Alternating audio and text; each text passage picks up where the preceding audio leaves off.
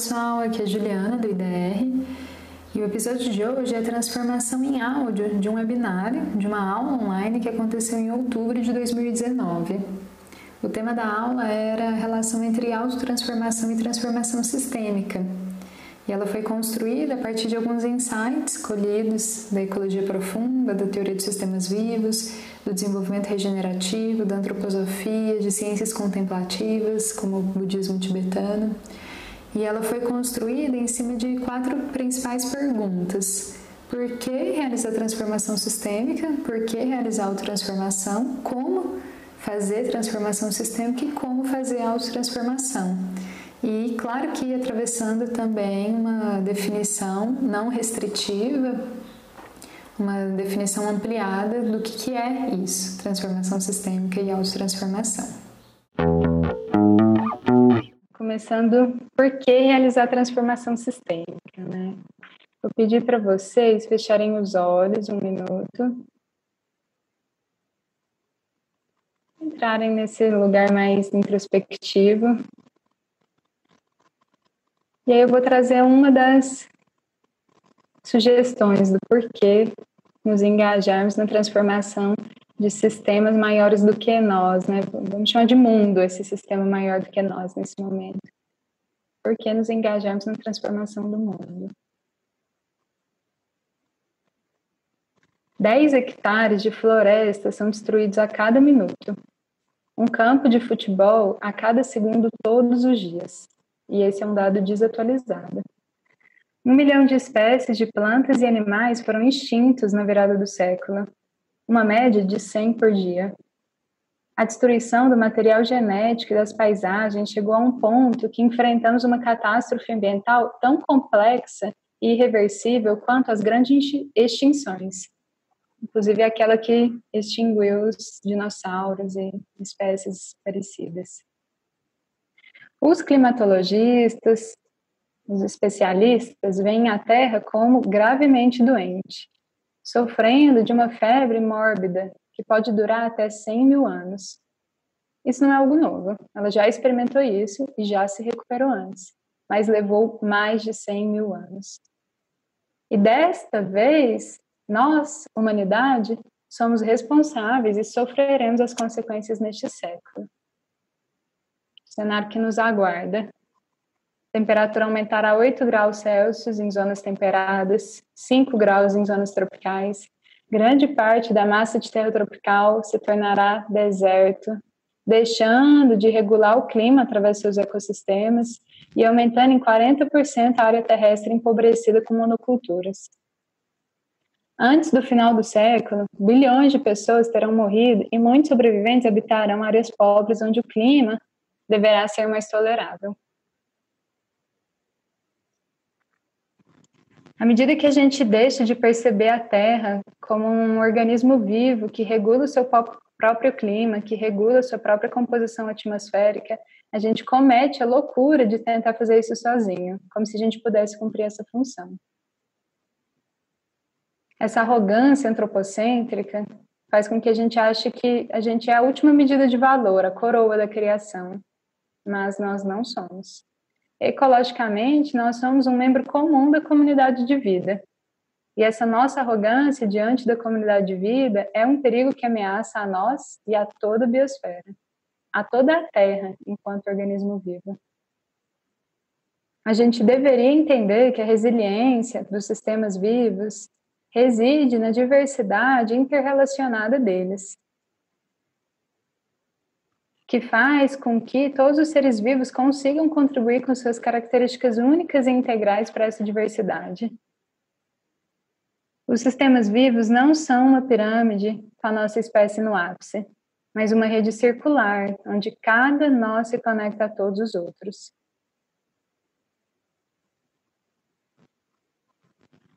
E, além de tudo, pela nossa inteligência, pelas nossas capacidades de comunicação, a gente deveria não se comportar como um câncer na Terra, mas como o próprio sistema nervoso do planeta.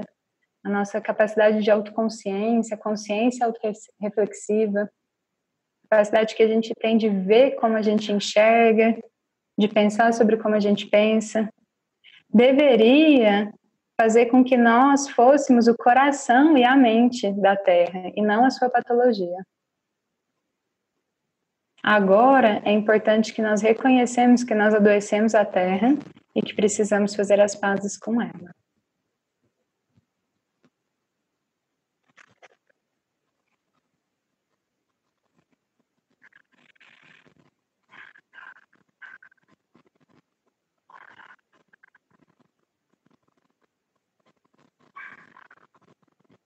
Então, podemos fazer uma respiração profunda.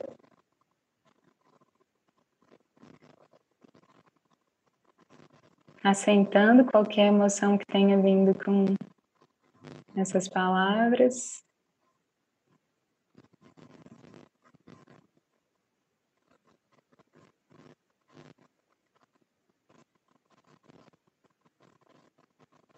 E abrimos os olhos.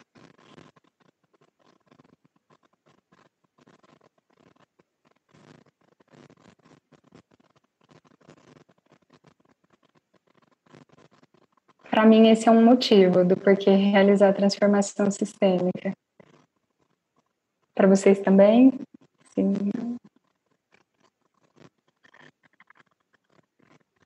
E por que realizar a autotransformação? O grupo Regênesis, que tem construído esse método do desenvolvimento regenerativo, mas isso que eu vou falar também não é uma especialidade só deles, eles entendem que o impulso para a autotransformação acontece devido a um impulso que a gente tem para a autorrealização, entendendo a autorrealização como ah, o, o ímpeto natural que a gente tem de crescer e se desenvolver. Não só os seres humanos, mas tudo que é vivo. Ah, o desenvolvimento, no sentido de é, evolução e revelação de maiores ordens de potencial, é uma propriedade de tudo que é vivo, de todos os sistemas vivos. E nós, como sistemas vivos também, temos esse impulso para a autorrealização. Então, por conta desse impulso, a gente se orienta para um trabalho de autotransformação. Mas o que tem acontecido e impedido esse trabalho de autotransformação é que a gente tem confundido esse impulso inato para o crescer e desenvolver com gratificação do ego. É, e aí a gente vive uma vida inteira buscando sucesso a partir do script da sociedade de crescimento convencional, né? Cresça, estude, faça faculdade, prospere profissionalmente, né? Tenha uma carreira progressiva,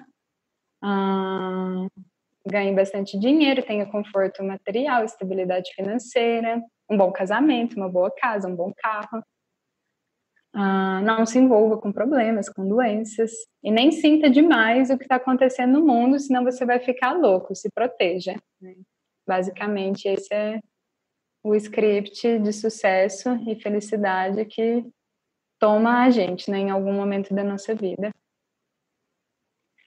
E aí, quando, a partir desse script, quando a gente, de sucesso, quando a gente ouve falar em, em autotransformação a serviço da mudança do mundo, ou em altruísmo, né, ação compassiva, parece contraproducente a gente pensar que, e ingênuo, né, que nós somos capazes de renunciar à necessidade de realização motivada quase que exclusivamente pelo autointeresse e desde um lugar autocentrado, para, de repente, diminuir o domínio do ego e nos engajarmos em uma ação compassiva, né? Como assim?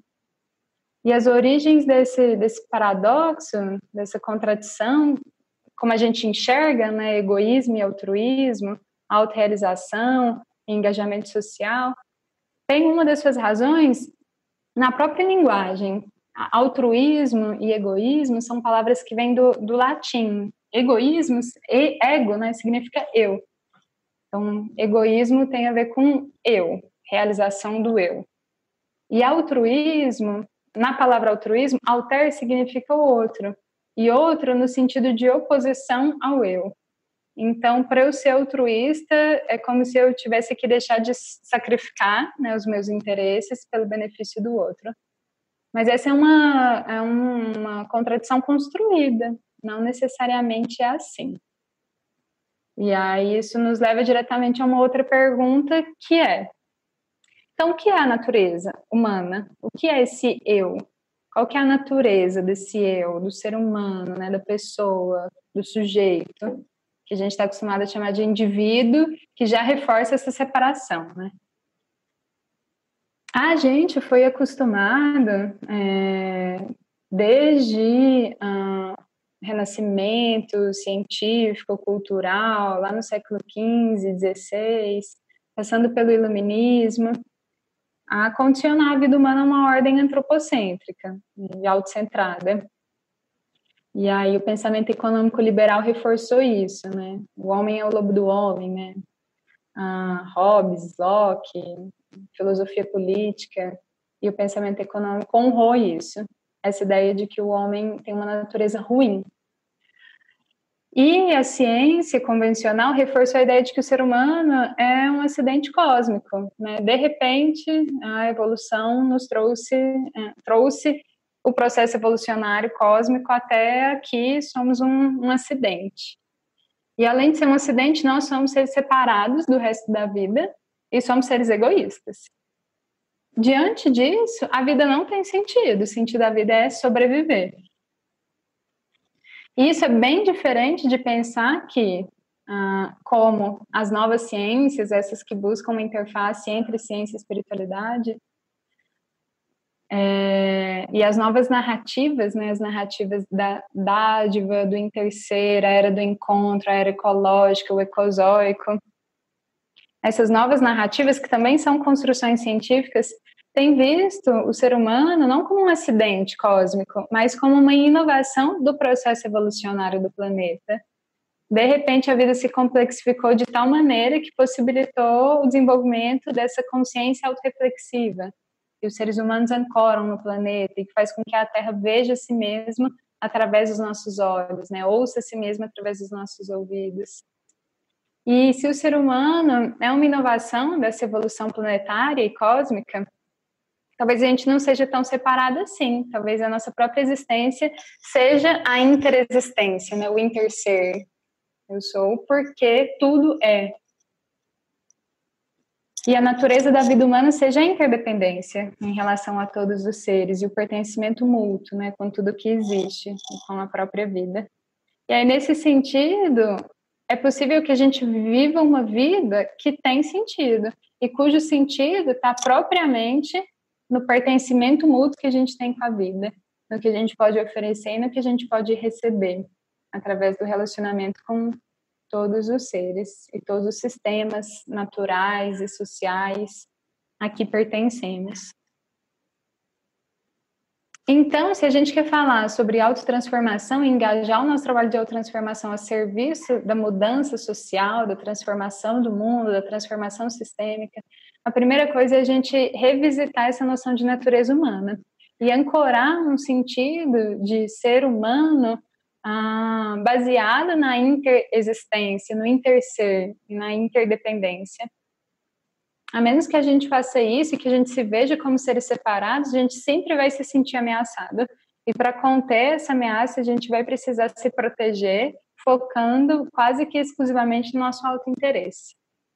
Superar a noção de um mundo como uma ameaça, né, a existência como uma ameaça e começar a se conectar com a dádiva da vida e essa realidade interdependente é um pré-requisito para a gente conseguir fazer esse trabalho e conseguir entender que ajudar pessoas, lugares e contextos a se realizarem é o nosso próprio processo de autorrealização, já que nós intersomos e nos interdependemos. E aí eu trouxe algumas, quero trazer para vocês algumas referências de várias ordens de pensamento que, que concordam nesse sentido, assim tentar convencer vocês de alguma maneira, né? No budismo, eles dizem, na, na psicologia do budismo tibetano, eles dizem que o autocentramento é o segredo para o fracasso e a felicidade é o segredo, a felicidade, que é um subproduto da compaixão, ela só é possível se a gente supera esse impulso autocentrado. o Dalai Lama disse né, em algum momento: se você, quer, se, se você quer fazer uma pessoa feliz, seja compassiva. Se você quer ser feliz, seja compassiva. Então, a compaixão, ela é a, o pré-requisito para a felicidade, né? esse impulso compassivo que se faz presente diante do sofrimento e que cuida para que esse sofrimento seja minimizado. Na ecologia profunda, o sentido de identidade ecológica é de, e isso significa nos vermos como participantes da vida, ah, traz para a gente experiência, uma experiência de prazer muito maior, e um prazer possível, muito maior do que nós estamos acostumados a vivenciar. Quando a gente sente uma íntima afinidade com algo maior do que esse ego, né, com no, e do que o nosso auto-interesse, ah, existe uma outra potencialidade de vida que aguarda esse momento. Só que essa, essa dimensão da identidade ecológica tem sido negligenciada, né? Nas ciências sociais como um todo, a gente fala de um ego, a gente fala na psicologia também, né? Fala de um ser social, a gente fala até de um ser metafísico, mas a gente nunca fala de um ser ecológico, né? De um ser participante dessa comunidade de vida. Num, numa outra área do conhecimento na, nas ciências agroflorestais, na agricultura sintrópica, o, Ernest ele fala ah, com essa, à medida que ele traz essa noção de sintropia, né, ele fala que a, a vida caminha sempre para maiores ordens de complexidade. E aí nesse sentido, ele diz, né, que toda espécie vem equipada para realizar, desempenhar sua função no ecossistema onde ela está inserida, movida por um prazer interno. Isso também reforça essa noção de que a nossa realização depende de como nós participamos nesses sistemas maiores do que nós, né? Então, a humanidade tem uma função, enquanto espécie, uma função a desempenhar na Terra. E aí, talvez algumas dessas funções pudessem ser celebrar o processo evolucionário, né? contemplar a beleza da vida, uh, através dessa consciência autorreflexiva, sustentar a habitabilidade na Terra, fazer com que a Terra possa ser um planeta habitável por todas as espécies que estão aqui, né, e por mais espécies que possam vir dessa seleção natural de espécies. Uh, e também, certamente, nesse momento histórico, uma, da nossa, uma das nossas funções na Terra deve ser é, conseguir conter né, e sanar os danos que a gente tem causado à biosfera e ao planeta como um todo. E para fechar e, e, resumir, o desenvolvimento regenerativo entende que a autorrealização ela é um subproduto da nossa participação apropriada em um lugar em um lugar, em um contexto, em um sistema social, em uma comunidade. E daí, então, como que a gente faz uma transformação que é sistêmica, validando, legitimando essa natu a natureza humana como sendo a própria interexistência e a interdependência? E aí o, o, desenvolvimento regenerativo tem uma contribuição ímpar, ajuda muito a gente a entender na prática como isso pode funcionar. Ah, esse é um quadro conceitual do desenvolvimento regenerativo, um dos quadros mais importantes, que a gente chama de alinhamento. E, e esse quadro, ele mostra como a vida funciona e traz essa ideia de que a vida funciona em holarquias, né, em sistemas dentro de sistemas. E a gente chama esse, esse processo dos sistemas dentro do, de sistemas maiores de alinhamento. Um sistema alinhado em outro sistema. E esses sistemas alinhados, eles têm, mantêm uma relação de interdependência dinâmica um com o outro. Isso pode ser bem ilustrado quando a gente pensa nessa imagem que eu trouxe aí do coração dentro do sistema circulatório, dentro do organismo humano. O coração, ah, para que um coração seja saudável, ele precisa de um sistema circulatório saudável e de um organismo saudável como um todo. se a gente começa a perder saúde no nível do organismo, com hábitos tóxicos e etc., ah, certamente o coração vai perdendo saúde. E na, da mesma maneira, se ah, a gente tem alguma patologia no coração, isso compromete a saúde do sistema como um todo. Isso faz com que a gente, esse entendimento faz com que a gente perceba que a saúde, ela é uma propriedade, a gente chama de transescalar. E ela tem a ver com o quão bem encaixado um sistema menor está num sistema maior, o quão bem alinhado ele é. E o que faz com que um sistema menor esteja bem encaixado, né, ou, ou esteja ah, realizando essa interdependência dinâmica de uma forma sadia? Quando esse sistema menor contribui para a saúde do sistema maior através da sua essência, de uma essência que vem de dentro da sua individualidade, e também do papel e de um potencial que é informado para esse sistema menor a partir do sistema maior. Ah, então, é como se o potencial do coração é, fosse informado pela função que ele ocupa no sistema circulatório. O sistema circulatório informa o coração o que ele deve fazer. E o organismo informa o sistema circulatório qual que é o potencial do sistema circulatório ali dentro daquele grande sistema. Ao mesmo tempo, o coração ele tem uma essência particular que combina, deve combinar necessariamente com esse potencial que é informado pelo sistema circulatório. E isso é, no nível do organismo humano isso acontece de uma maneira assim, né, bastante óbvia, né? nas, nos nossos sistemas sociais, humanos, isso não é tão óbvio assim, né? Aqui nessa imagem a gente poderia trocar é, projeto por eu, pela gente, né? Pensando quem nós somos enquanto seres humanos, pessoas. Para a gente é, entender que o nosso potencial, o potencial que a gente tem no mundo, e o potencial que a gente tem de realizar essas transformações sistêmicas depende de a gente assumir o convite, né, que é informado por esse todo mais próximo, que a gente pode chamar de lugar. No desenvolvimento regenerativo, a gente chama esse todo próximo de lugar, mas aqui a gente pode entender lugar no sentido de sistema socioecológico, mas aqui a gente pode entender também como uma comunidade ou a nossa área de atuação, enfim, qualquer sistema social ao qual nós nos sentimos pertencentes.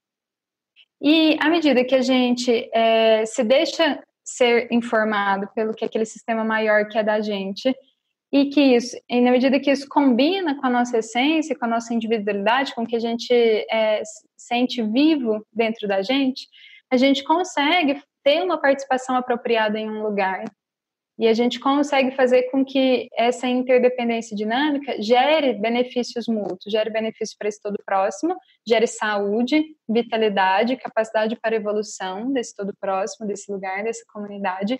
E esse lugar, essa comunidade, esse todo próximo saudável e em evolução, em desenvolvimento, gera um contexto mais sadio para que a gente seja mais capaz ainda de exercer o nosso potencial. Vou tentar trazer isso aqui com mais clareza. Ah, então, basicamente, a gente tem um lugar, que é esse todo próximo, que informa para a gente qual é o nosso potencial, o que de melhor a gente pode oferecer, que faz com que nós sejamos indispensáveis nesse lugar. Além de ser informado por esse lugar, nós também trazemos uma essência, né? Aquilo que o Ernest fala, cada espécie vem equipada para realizar uma função ecossistêmica movida por um prazer interno, né? O nosso prazer interno direciona a gente para realizar algo que necessariamente vai gerar benefício para esse ecossistema onde a gente está inserido.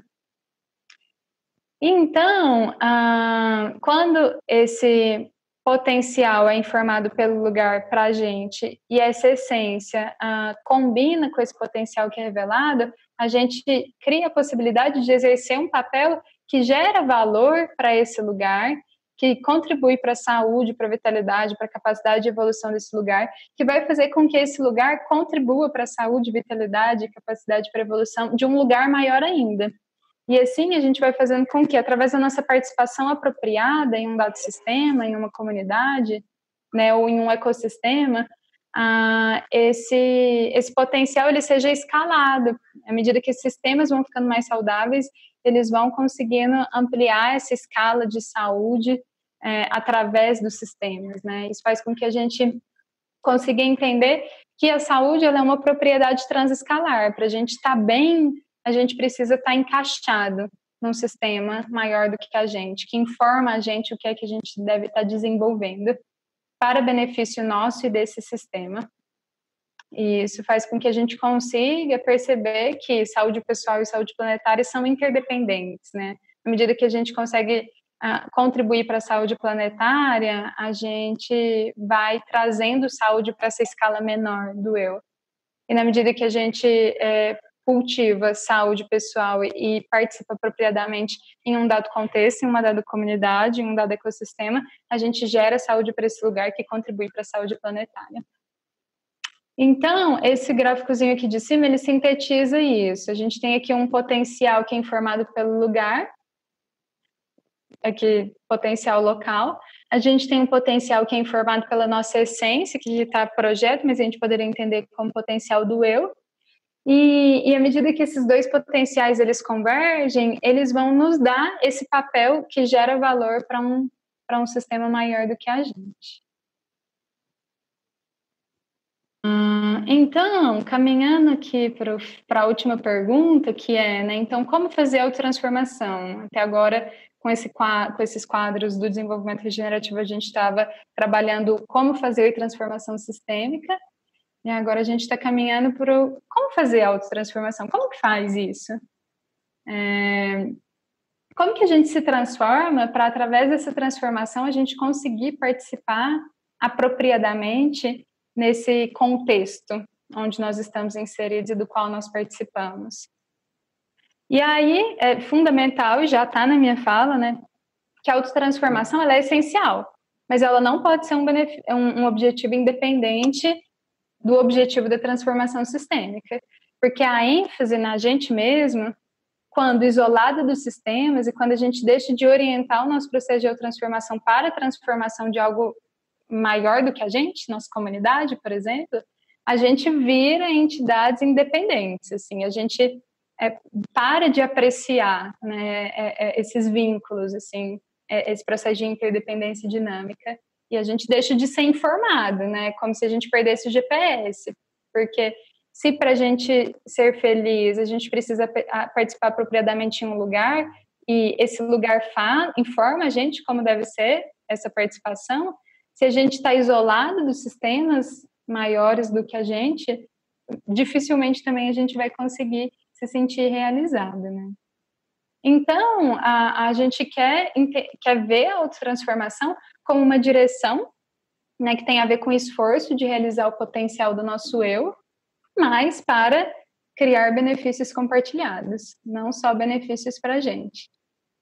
E aí o que acontece é que no começo desse caminho de autotransformação, a gente existe um certo autocentramento que é natural, né? Porque a gente vai começar a entrar em contato com os nossos traumas e dores pessoais, e isso vai virar uma dramatização maluca, né? Uma identificar uma, um encantamento com a nossa história, que tudo bem, mas que em algum momento deve ser superado, porque se a gente seguir encantado com a nossa história e seguir uh, autocentrado, a gente corre o risco de co começar a construir um mundo mais ou menos cor-de-rosa à nossa volta, porque a gente deve estar, né, na medida que a gente vai atravessando essas dores, a gente deve estar transformando padrões de pensamento, reações emocionais e comportamento. Então, naturalmente, a realidade à nossa volta vai mudar, vai parecer que está tudo bem, e, e, a gente vai construir esse mundo mais ou menos cor-de-rosa, que é só a nossa bolha pessoal, né? Porque Claro, quando a gente se transforma, a gente gera benefício e contribui para a cura planetária,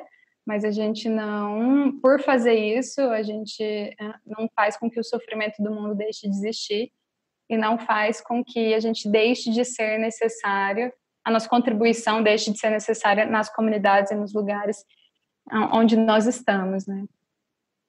Então, um princípio orientador do nosso trabalho de autotransformação poderia ser, essa é a sugestão do desenvolvimento regenerativo, tornar-se um atualizador de sistemas. E aí, aqui, quando a gente está falando de sistemas, a gente não está falando do sistema capitalista. Assim. Pode até ser, né, atualizar o sistema capitalista, mas a gente está falando de sistemas no sentido de territórios, né, de lugares, de ecossistemas, de comunidade, de um lugar socioecológico. É disso, do contexto, né, vamos chamar assim. Ah, e aí, tor se tornar um atualizador de sistema, fazer a nossa autotransformação para que a gente se torne um atualizador de sistema, ah, é o que garante a transformação sistêmica. Né? De repente, então, a partir desse princípio, a transformação sistêmica, ela se torna a fonte de motivação, a nossa fonte de agência, aquilo que fortalece a nossa intenção para a gente fazer o nosso trabalho de autotransformação e para a gente buscar a nossa participação apropriada, né? Buscar o sentido e o propósito em um contexto. Ah, de modo que o nosso propósito se torne desenvolver competências do eu, né, competências pessoais, para trabalhar em contextos sociais ou em contextos ecológicos, mas hoje dificilmente alguém que não esteja com pessoas, né? Então, vou chamar esse conglomerado de pessoas de contexto social. E assim a gente cria uma interdependência dinâmica, rica, preciosa com os sistemas. Do lado do sistema para a gente, ele oferece um amplo contexto para a gente expressar o nosso potencial único e ele oferece guiança, ele informa o que, que é que a gente deve desenvolver para a gente servir melhor a esse sistema, seja a nossa família, o nosso trabalho, a nossa empresa, a nossa comunidade religiosa, enfim. E da nossa parte, para o sistema, para o contexto, para o lugar, a gente busca entender como esse sistema acontece, como ele funciona, quem é ele, quais são os padrões que estão se manifestando e como eu, né, a partir da minha essência, daquilo que me faz indispensável nesse sistema, como eu posso servir esse sistema de modo a contribuir para a sua evolução contínua, para o seu crescimento essa coisa de então a gente descobre qual que é o nosso papel que gera valor pelo sistema na medida que a gente compreende esse sistema e que a gente é informado por ele. E aí tem algumas habilidades funcionais, né, que a gente pode desenvolver nesse caminho de autotransformação. Algumas dessas habilidades. Ah, cultivar um lugar interno que o Regênesis chama de, de Regentes, esse grupo né, que pensou o desenvolvimento regenerativo, chama de lugar interno de controle. Eu tenho um problema com a palavra controle, não gosto muito dela, mas ah, essa é a tradução correta. Assim. Então, um lugar interno de controle. Isso tem a ver com o quê? Com a capacidade da gente manejar a gente mesmo através da autoobservação e da autolembrança. Que, como que é isso? É, eles têm uma frase muito legal que diz que o alcance do que a gente pensa e faz é limitado por aquilo que a gente não percebe. Então, a autoobservação tem a ver com a gente perceber o imperceptível. Tem a ver com a gente conseguir uh, uh, manter a consciência no estado presente para perceber como que um determinado estado nosso foi criado e qual a influência que ele está tendo no nosso meio ou no nosso ambiente. Então, quando a gente sente um desconforto, incômodo, angústia, aflição, e a gente está inserido num sistema social, e certamente esse sistema está contribuindo para gerar essa situação. Se a gente incorpora é, essa coisa de ser um atualizador de sistema, né, de engajar a nossa transformação a serviço da transformação sistêmica, a gente vai cuidar da autoobservação, percebendo uh, o que foi que aconteceu que gerou um estado X emocional que está alimentando pensamentos Y e que está fazendo com que a gente faça Z ações, né? Tenha Z atitudes. basicamente tem a ver com a gente engajar, nos engajar em um trabalho de autorreflexão para superar padrões de pensamento e de comportamento que não contribuem para a saúde do sistema, desse contexto. Essa é uma coisa. A outra coisa, o irmãozinho gêmeo ali do, da autoobservação é a autolembrança. Que aí é, é uma, a autoobservação é algo, assim, né, bastante difundido em várias abordagens. A autolembrança não tanto. A autolembrança tem a ver com a gente tomar total responsabilidade pelo nosso papel em um dado lugar. Tem a ver com essa coisa da gente ser informado pelo sistema, pelo contexto. Quem eu preciso ser nessa situação para contribuir para o melhor desfecho possível? Para contribuir para a saúde, vitalidade e evolução desse encontro, dessa relação, dessa comunidade? Tem a ver com a gente lembrar que a gente escolheu um papel, ou que é hora da gente escolher um papel em um determinado contexto e jogar com esse papel, brincar com ele, realizar esse papel. Ah, assumindo a responsabilidade que a gente tem em um determinado cenário.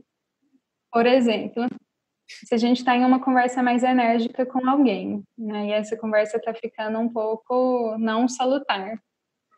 Se a gente conseguir lembrar quem a gente quer ser naquela relação, isso ajuda muito a gente a sustentar e conseguir realizar o trabalho de autoobservação.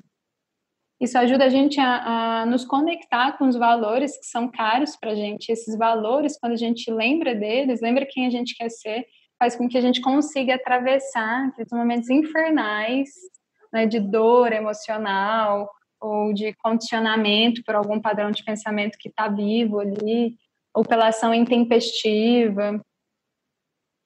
Ah, então, autoobservação e autolembrança como sendo base desse trabalho de automanejo, né? Ah, é, uma, é uma das habilidades funcionais para a gente conseguir ser esse atualizador de sistemas. Uma outra habilidade importante é a gente desenvolver um sentido de consideração empática, a gente reconhecer a necessidade as necessidades e as motivações dos outros seres vivos, não vivos, dentro de um determinado contexto, um cenário, um lugar. Então, quando essa discussão, talvez com alguém está ficando mais enérgica, a gente ser capaz né, de não violentamente cuidar das necessidades, pelo menos buscar compreender né, quais são as necessidades e motivações do outro que estão levando ele a fazer, ou a, a pensar, ou a se comportar de uma determinada maneira. Uh, e uma terceira habilidade é a gente. Uh, o Regênis chama isso de fonte de agência, ter o sistema como fonte de agência, que tem a ver com a gente proteger o espaço necessário para realizar um determinado potencial. Então, a gente ser capaz de sustentar presença e atenção de qualidade nos momentos desconfortáveis tendo como motivação para isso a possibilidade de, através daquele desconforto, conflito, crise, a gente revelar um potencial e realizar esse potencial. Então, é através do cuidado com o sistema, na forma de um encontro, né, ou de uma reunião, ou de, sei lá, qualquer cenário do convívio social, a gente conseguir sustentar esse sentido de o melhor potencial, qual é o melhor potencial que pode se revelar aqui. É, isso naturalmente faz com que a gente sirva como agentes a, a, de desenvolvimento das pessoas, das comunidades, dos ecossistemas. Uh, esses são as três habilidades funcionais do atualizador de sistemas, do jeito que o desenvolvimento regenerativo traz. Acho que essa é uma contribuição muito rica deles.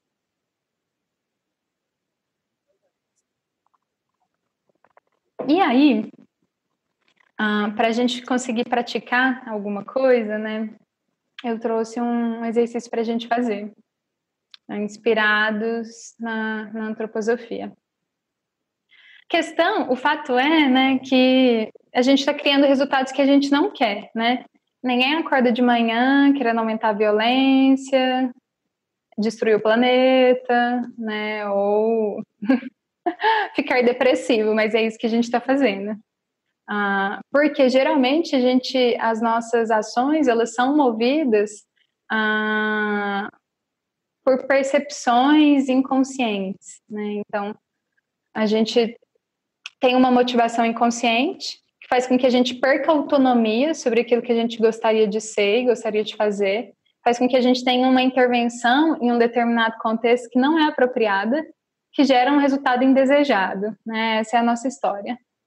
Então, para reverter esse cenário né, de, de, destruição ecológica, injustiça social e autodestruição, infelicidade pessoal, a gente precisa uh, gerar uma motivação a partir de um lugar consciente uh, que gere autonomia sobre esses hábitos e padrões inconscientes, que faz com que a gente possa ter uma intervenção apropriada em um determinado contexto um encontro, um cenário, um ecossistema, uh, que permita com que a gente gere um resultado desejável. Uh, a gente só vai conseguir gerar um outro cenário social cuidando dessa maneira de se colocar no mundo, parando de recriar trauma ao nosso redor, porque estamos agindo a partir dos nossos traumas inconscientes, né? É basicamente essa é a história, né? E aí essa transformação, essa mudança social é possível com a autotransformação que acontece de um jeito, uh, uh, pode, a gente pode pensar de um jeito mais ou menos estruturado, né? A psicologia faz isso muito bem e aí a antroposofia tem a sua contribuição. Vou compartilhar a tela mais uma vez para a gente pensar um pouco melhor sobre isso e fazer o nosso exercício. Que é o entendimento de ser humano da antroposofia a trimembração do ser humano, chama esse quadro conceitual. Ah, então, nós temos três grandes sistemas, né? Sistema neurosensorial aqui, que pega o sistema nervoso, o sistema metabólico motor, que pega os membros, ah, e o sistema que a gente chama de ritmo, rítmico, que pega aqui o sistema circulatório, respiratório. Esse sistema neurosensorial, aqui a região da cabeça, ela é responsável pela, pelo pensar. É, a base do corpo aqui, né, de vermelhinho, é responsável pelo querer, pelo agir, pelo fazer. E entre os dois a gente tem um centro de equilíbrio, que é o sentir. Tem a ver com as forças do coração, as emoções, né, a inteligência emocional que a gente deveria ter, né. Ah, e aí o que acontece? A gente muda uma circunstância da nossa vida e, consequentemente, um cenário social, na medida que a gente consegue transformar é, simultaneamente, mas começando por alguma dessas esferas, né? do que a gente consegue transformar um, um modo de pensar, um modo de reagir emocionalmente e um modo de agir. Ah, e a gente vai ter que começar pela gente, assim, porque é, eu trouxe essa equação aqui da crise, né? As crises, a intensidade das crises são proporcionais ao grau de resistência que a gente tem a elas. Então, quanto menor a quanto maior a nossa responsabilidade, menor a intensidade da crise. Quanto menor a nossa resistência à crise, a, a, a, aos dramas, né, aos conflitos, uh, mais capaz a gente é de atravessar elas de uma forma menos patológica. Uh, e aí, para isso, para a gente conseguir transformar esses padrões de pensamento, sentimento e comportamento, assumindo a nossa responsabilidade para diminuir a intensidade patológica da crise, a gente vai ter que fazer as pazes com a crise, porque vivendo em uma sociedade colonial, patriarcal, ocidentalizada, controladora, dominadora, a crise ela é vista como uma ameaça. Né? A, quando a gente vive, eu estou chamando de crise aqueles momentos de angústia, de profundo desconforto, incômodo, quando a gente está manifestando um sintoma físico, um, um sintoma psíquico, ou quando tem um conflito declarado, ou então um conflito não declarado, mas enfim, qualquer situação que gere um desequilíbrio, chamando isso de crise. Ah, e para a gente superar essa crise, a gente precisa superar essa ideia de que esse desconforto significa que algo deu errado. Nesse mundo moderno, colonial, patriarcal, é assim: a gente experimenta esse desconforto como algo deu errado, sou errado e consequentemente sou errada, né? E aí isso gera ah, mais desconforto ainda, gera mais rejeição à experiência que faz com que a gente tenha mais dificuldade ainda em assumir a nossa responsabilidade na superação dessa crise através da transformação de modos de pensar, sentir e agir. Ah, e existe um outro jeito de, de, de receber a dor, né, de lidar com trauma, de lidar com, com emoções dolorosas, né? Que é acolhendo a crise, entendendo que a crise é um convite para a revelação de um potencial que não está manifestando, mas que na medida que a gente acolhe a crise, a gente pode ajudar esse potencial a se manifestar. Ah, e isso vai passar para a gente desenvolver aquelas virtudes que não foram cultivadas nessa sociedade patriarcal, né? que tem a ver com virtudes mais femininas. Cuidado, empatia, sensibilidade, acolhida né, da dor, a, a ação compassiva direcionada a si mesmo.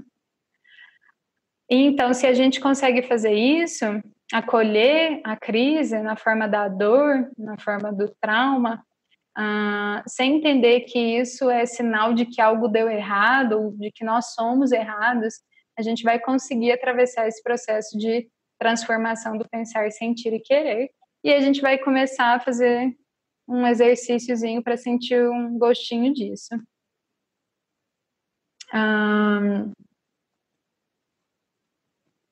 essa é a maneira como a, a, vida humana funciona, né? A gente usa uma lente para perceber, né, que tem a ver com a nossa ancestralidade, tem a ver com a nossa educação, tem a ver com o cenário social onde a gente nasceu, uh, e também com as experiências vividas, principalmente na primeira infância. Isso gera uma lente, um modo da gente perceber, que gera padrões de pensamento, crenças, muitas delas limitantes, que fazem com que quando a gente atravessa determinada experiência, a gente sinta uh, determinada emoção.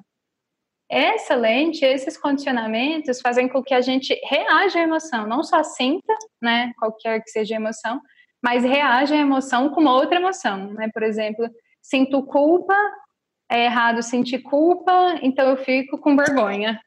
Se a gente só sentisse a emoção primária, boa parte dos nossos problemas não existiriam.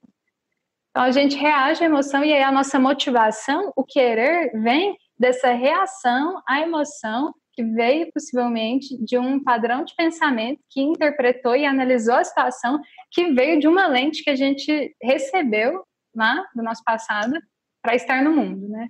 E a nossa ação é fruto disso tudo. Se esse é um processo inconsciente, isso vai gerar dor e recriar trauma e contribuir para a devastação ecossistêmica e social do mundo. Se esse é um processo consciente, a gente consegue caminhar em direção a resultados desejáveis. E então o exercício é a gente pensar agora em uma situação de crise, né, ou uma situação, uma angústia, um conflito, algo que gere angústia, e a gente é, mapear essa cadeia. Como que eu estava percebendo? Que lente que eu usei para perceber isso? Quais padrões de pensamento vieram no momento que eu estava vivenciando isso, ou depois de vivenciar isso? O que, que eu senti? Como eu reagi a essa emoção? Que motivação isso gerou e o que, que eu fiz? A gente pode começar de trás para frente, é mais fácil. Começar do agir para o perceber, ou tanto faz, fica a critério de vocês. Eu vou dar uns minutinhos para a gente fazer isso, pode ser? Para finalizar, então,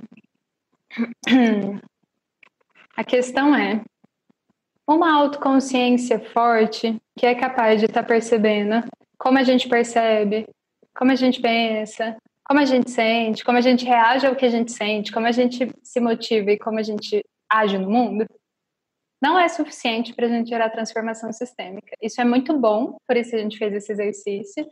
É, é isso é higiene psíquica, a gente deveria fazer todos os dias, inclusive para a gente ampliar a capacidade de a gente contribuir ao mundo sem estar com estado psíquico patológico, assim, deveria ser como tomar banho, né? Ah, mas essa autoconsciência forte, é, ela não é suficiente, assim. Apesar de ela já ser bastante coisa, porque no Ocidente a gente tem uma autoconsciência deficiente, né? a gente não consegue perceber como a gente percebe, prestar atenção em como a gente presta atenção apesar de conseguir fazer isso ser é, muito importante, assim, essencial, isso sozinho, sem uma outra competência que já vou trazer, pode gerar esse enclausuramento, assim, um excesso de autocontrole, né? Ou uh, uh, uma reclusão, né? Ou uma desconexão do sofrimento do mundo. porque na medida que a gente vai fazendo esse trabalho de autotransformação, a gente vai experimentando uma vida mais ou menos equilibrada, que se ah, não for acompanhado de o cultivo da compaixão, pode gerar esse nosso descolamento do mundo, assim, o distanciamento do sofrimento do mundo. Então, para a gente ser capaz de, de nos engajarmos na transformação sistêmica, é importante que a autoconsciência seja acompanhada, a autoconsciência que tem a ver com esse trabalho de autotransformação, tal como a gente experimentou um pouquinho aqui nesse exercício, precisa ser acompanhado do cultivo do coração, da compaixão. Ah, é, a Joana Mace, ela diz que a compaixão e a sabedoria, vamos é, é, fazer entender sabedoria como essa autoconsciência forte, elas são duas asas de um, de um pássaro. Se a gente tem compaixão sem sabedoria, o pássaro não consegue se sustentar, porque a gente vai sofrer um burnout, né, assim, empático diante do sofrimento do mundo. A, a sabedoria é aquilo que permite com que a, a empatia se torne compaixão e que a gente consiga não só empatizar com o sofrimento do outro, mas se posicionar diante desse sofrimento sem ser dominado né, pelo sofrimento do outro e agir é, para minimizar esse sofrimento. Então, compaixão sem sabedoria hum, não funciona, mas também sabedoria sem compaixão, pessoas autocentradas que estão praticando mindfulness para conseguir realizar o script de sucesso da sociedade de crescimento industrial. Uh, a gente precisa dos dois. E aí eu acho que essa é a mensagem final que eu queria trazer para a aula. Assim. Né. O nosso desafio enquanto atualizadores de sistemas, né, que estão buscando uma participação apropriada em um contexto e que, e que direciona o seu trabalho de autotransformação para melhor servir ao que o contexto pede, momento a momento, é, isso basicamente se resume a desenvolver essas asas né, do pássaro, compaixão e sabedoria simultaneamente. Ah, e aí, como que a gente, de, na prática, ah, como que é isso? A gente, é, como que a gente faz com que a nossa autotransformação seja informada pela vida? Ouvir, conversando com a vida, é, um pouco entendendo que não é a gente que busca a cura, é a cura que busca a gente, né? Não é a gente que busca o, mov o movimento X, é o movimento X que toma a gente. Não é só a gente que está querendo uh, transformar o mundo, é o mundo que está querendo se transformar através da gente. E ele vai trazer as experiências que vão provocar a gente a nos transformarmos. Ele vai, a vida traz os sintomas físicos, traz os sintomas psíquicos, traz os conflitos, traz as crises ah, que vão fazer a gente é, ter que, de alguma forma, revisitar esses padrões do pensar, sentir e agir. É, e se a gente faz isso com esse olhar informado pela vida, a gente consegue oferecer os frutos dessa transformação para a vida através desse lugar ao qual nós estamos diretamente relacionados, ao qual nós impactamos diretamente e do qual a nossa saúde depende também diretamente. O último relatório sobre a situação climática do planeta do IPCC, que é uma das maiores instituições a respeito dos estudos sobre o clima, é, nesse relatório eles falaram que a gente tem 11 anos para reverter drasticamente a maneira como a gente promove desenvolvimento na Terra. Diante desses 11 anos, né, enquanto tempo possível, tempo limite, ah, não tem como a gente ver a vida humana se não dessa maneira como eu trouxe aqui nessa citação.